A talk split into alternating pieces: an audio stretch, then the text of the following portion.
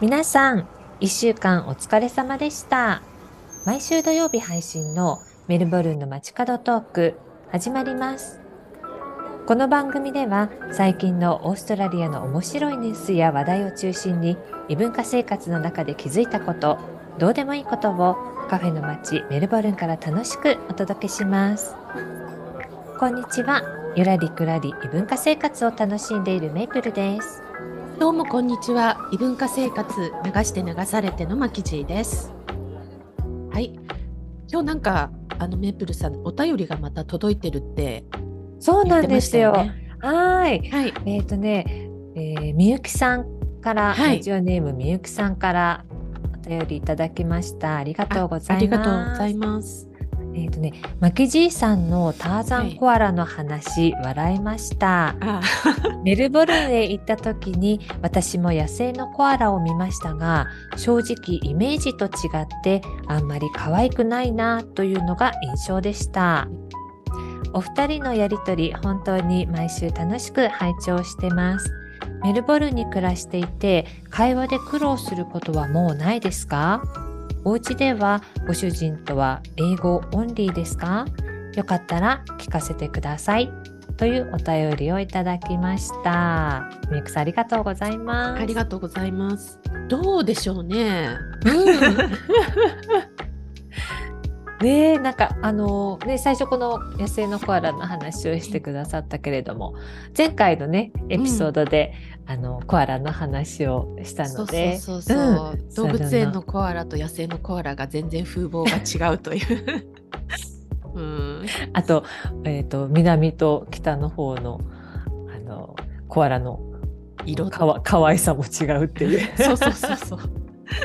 ね、だからみゆきさんもメルボルンのコアラを見たからあんまり可愛くないって思っちゃって、しかも野生のを見たんだったらそうだ余計に、ね、そう、あと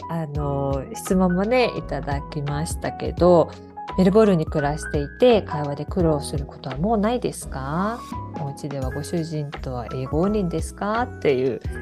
ご質問です。そう私は多分アメリカの会で喋ったかどうか分かんないんですけど、私は英語が割とアメリカのアクセントがある方なんですよ、なのでオーストラリアでは通じないっていうか「え？」って言われてしまうことが結構あったりとか、でオーストラリア人の英語と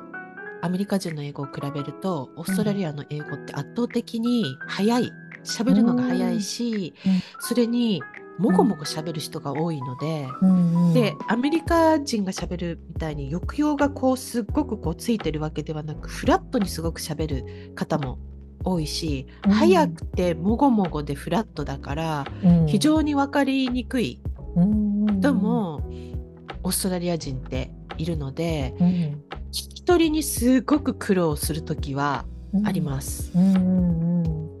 あります。ただやっぱりショップ行って、あとどこか行って目的が自分の中にある場合はその目的を果たそうってするから、その目的を果たすまではどういうやり取りになるかってある程度の予想がつくので、ちゃんと会話は成立するんですけど、全くそういう予想のないっていうか目的のない会話、例えばいきなりバス停でね、バス待ってる時に話しかけられて、よくあるよね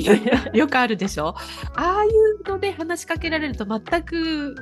どういう話をさるのかとか分かんないから、そうなってくるとやっぱり冗談とか特に分からなかったりっていうのはありますよね。そうね、そういう時の会話っていうのはね、本当に難しい、私は会話で苦労することはもうないですかっていう質問にはもう毎日苦労していますっていう答え本当にそうなんかさっきもマキジーさんが言ったお店とかで何かこっちが必要な情報を得なきゃいけないとか、あとはこうどこか電話をしてこうカスタマーセンターでなんかこう問題を伝えなきゃいけないとか、あとは病院に行って、うん、先生と話をしなきゃいけないとか、なんかそういうところはもう自分が分かるまでこういう意味ですかって聞き返したり、それは何ですかって言ってみたり、分からない言葉は書いてくださいって言ってみたり、うん、まあ、そういうぐらい、そういうふうにこういろんなことを駆使して理解を しようというふうにはしている、うんうんうん、そうなかなかだから問題なくっていうわけではないのかな、うんうん、やっぱそれなりに、ね、そうね、うん、お家ではご主人とは英語オンリーですかっていうことはどうですか？うちは割と英語かな、うんうん、英語では話すけどコミュニケーションできてないことが多いので、うん、本当にうちの旦那ももごもご話す典型なのでそうなんだ。そうだからパッケージ社の苦手なタイプの英語、そう聞き取れなくてそれでオーストラリア人ってそれで短縮して言う癖があるじゃない、うんうん、なんか2つとか3つの単語をブって言うから、うん、ググって言うから、うん、一つの単語だと私が思って聞いてると実は3つの単語を言ってたりとか、ほんとそうあるよね。なんかこう、うん、カップオブティーをカッパーとか言うでしょ。そうそういうのが多かったりするし本当になんかね、私からすればめちゃくちゃ発音悪いなと思うんだけどそうなんかうちは、まあ、主人が日本に住んでたこともあるということもあって日本人の英語みたいなのが聞き慣れている、うん、またあとは日本語の言葉も割と知っているから、うん、だから私もミックスで話すことも結構あるから、うんうん、だからまあ英語多め日本語少し入りみたいなそんな感じかな、ね、私は、うんうん、まあそんなところかな。だから英語に関してはうん、まあ、でもその英語アメリカ英語とかオーストラリア英語とか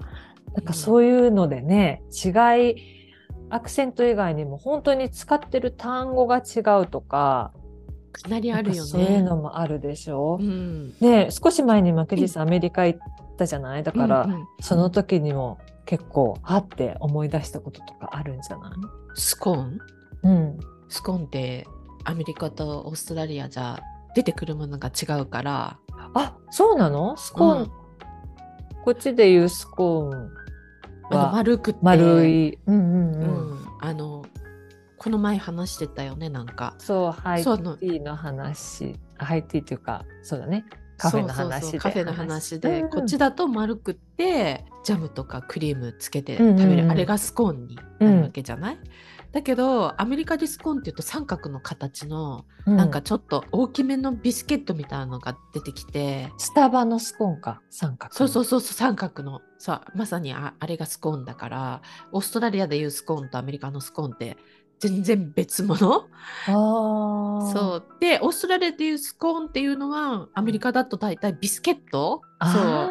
KFC とかで、だからあれビスケットっていうのね。そう KFC のビスケットって言われてしまう。なんかずっと不思議だったの私、日本で KFC で、うん、丸いスコーンみたいな、うん、これどうしてビスケットって言うんだろうってそうアメリカだとあれは形はビスケットになるんだよね、スコーンじゃないんだよね。ああ、そっか、なるほどね、うんうん、そっかそう、なんか多分たくさんあるよね、その違いみたいの。あとは言葉ではないけれども、うん、単位が違うじゃないですか。もうもうちょっともう今からちょっとなんか文句気味になってるけど口調が単位ってあれでしょ、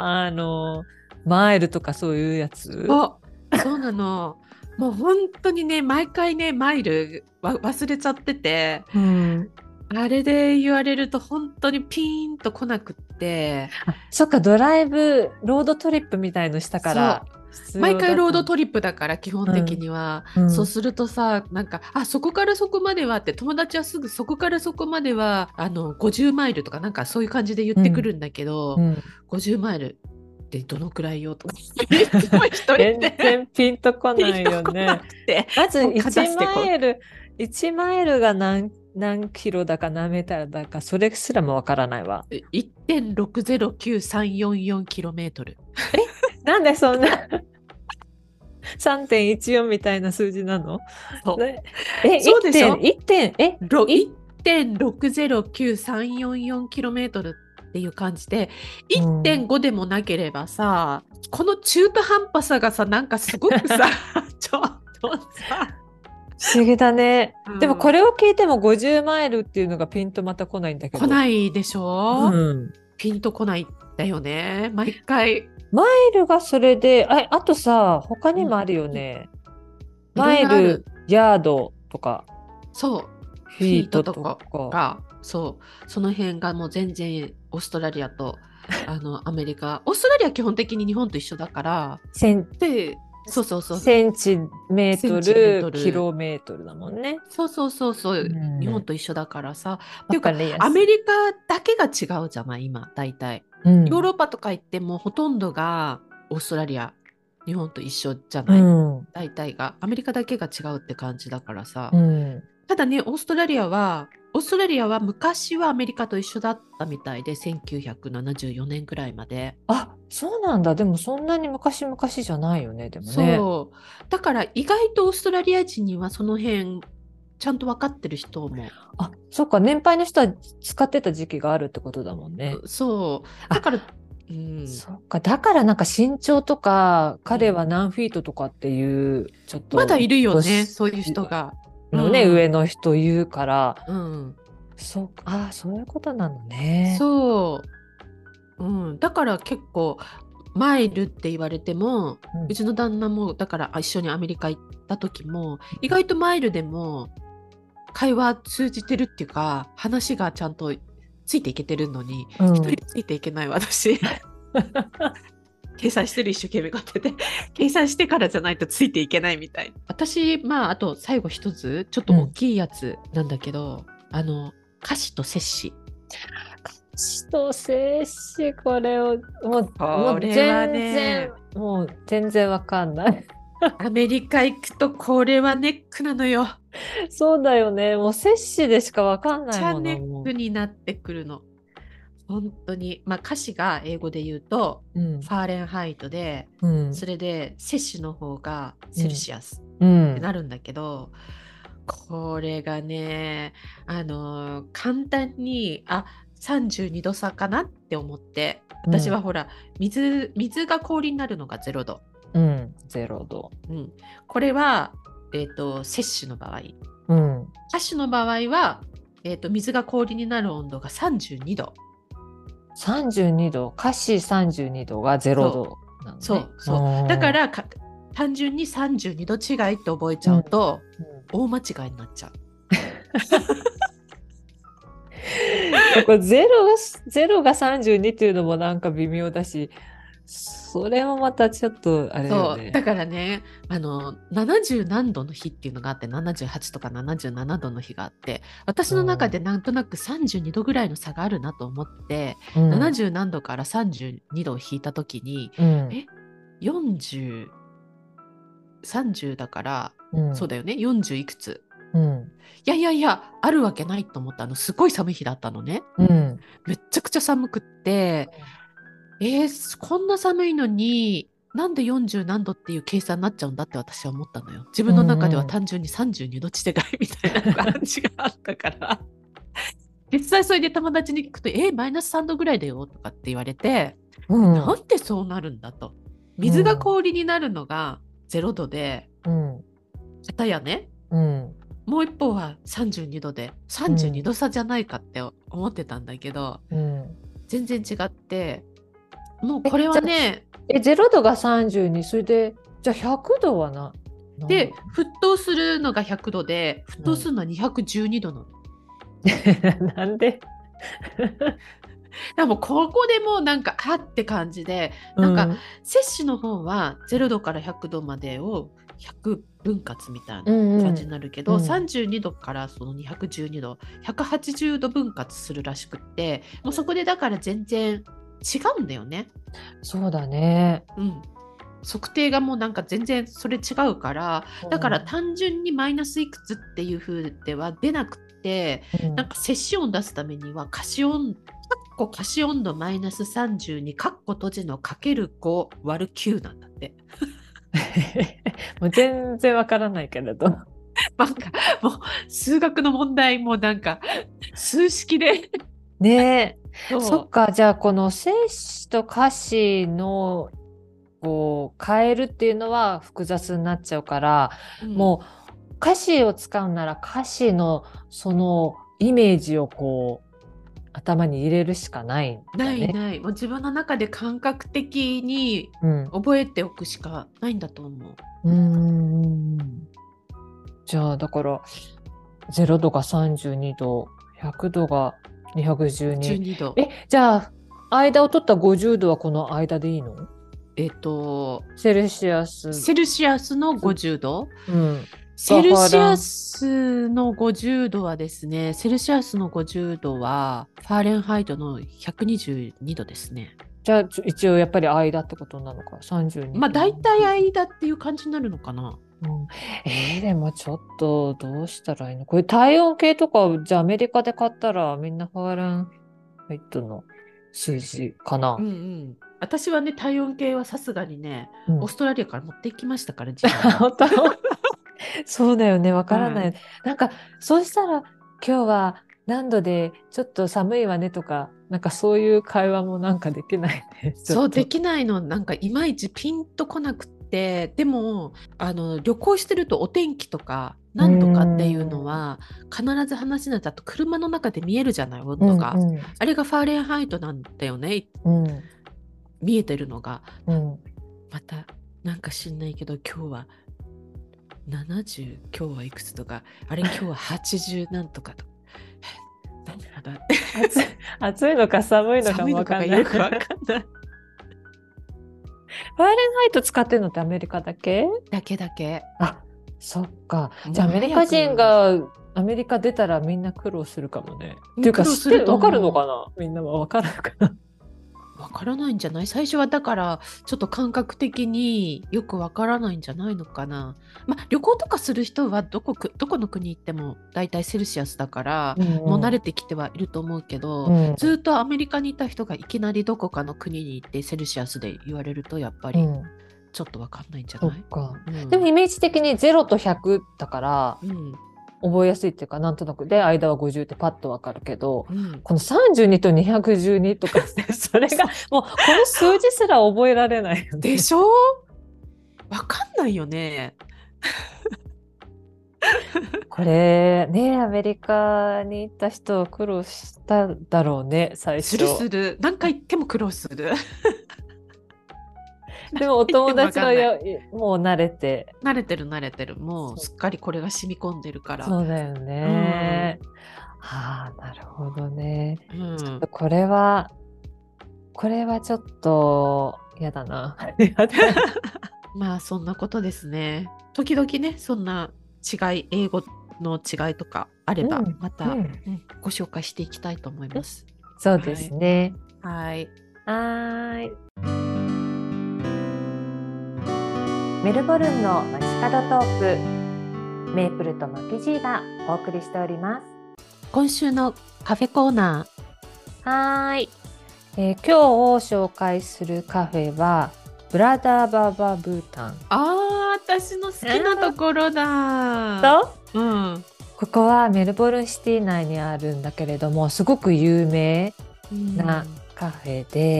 でこの名前にピンとこなかった人ももしかしたらメルボルンのカフェの写真を見てあここ見たことあるって思うようなカフェなんだけど、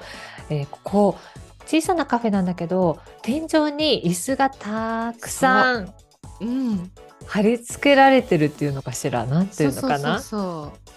うこの写真がねなんかこう印象的ですごく有名なうん、カフェなんだけど、うん、マキジーさんここのコーヒー好き、うんうんうん、美味しいよねここ、うん、ここのコーヒーはセブンシードの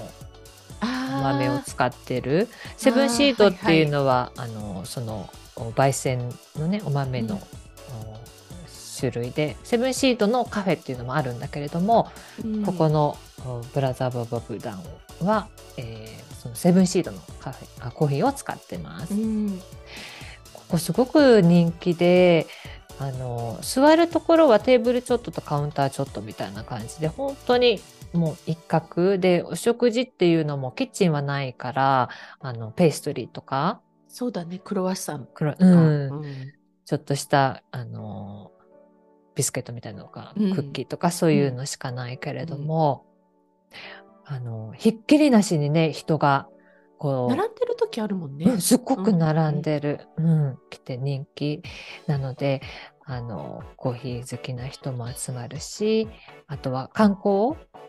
の人も来るから、すごく人気のあるところなんだけども、このブラザーババブダンってなんか面白い名前じゃない？で、なんかこの名前のなんか由来みたいなのがあって、なんかもともとそのコーヒーって、このなんかイエメンのイスラム教の寺院でコーヒーを栽培していて、でそこでしか栽培してはいけないって言われていたらしいのね。だけどある時こっそりと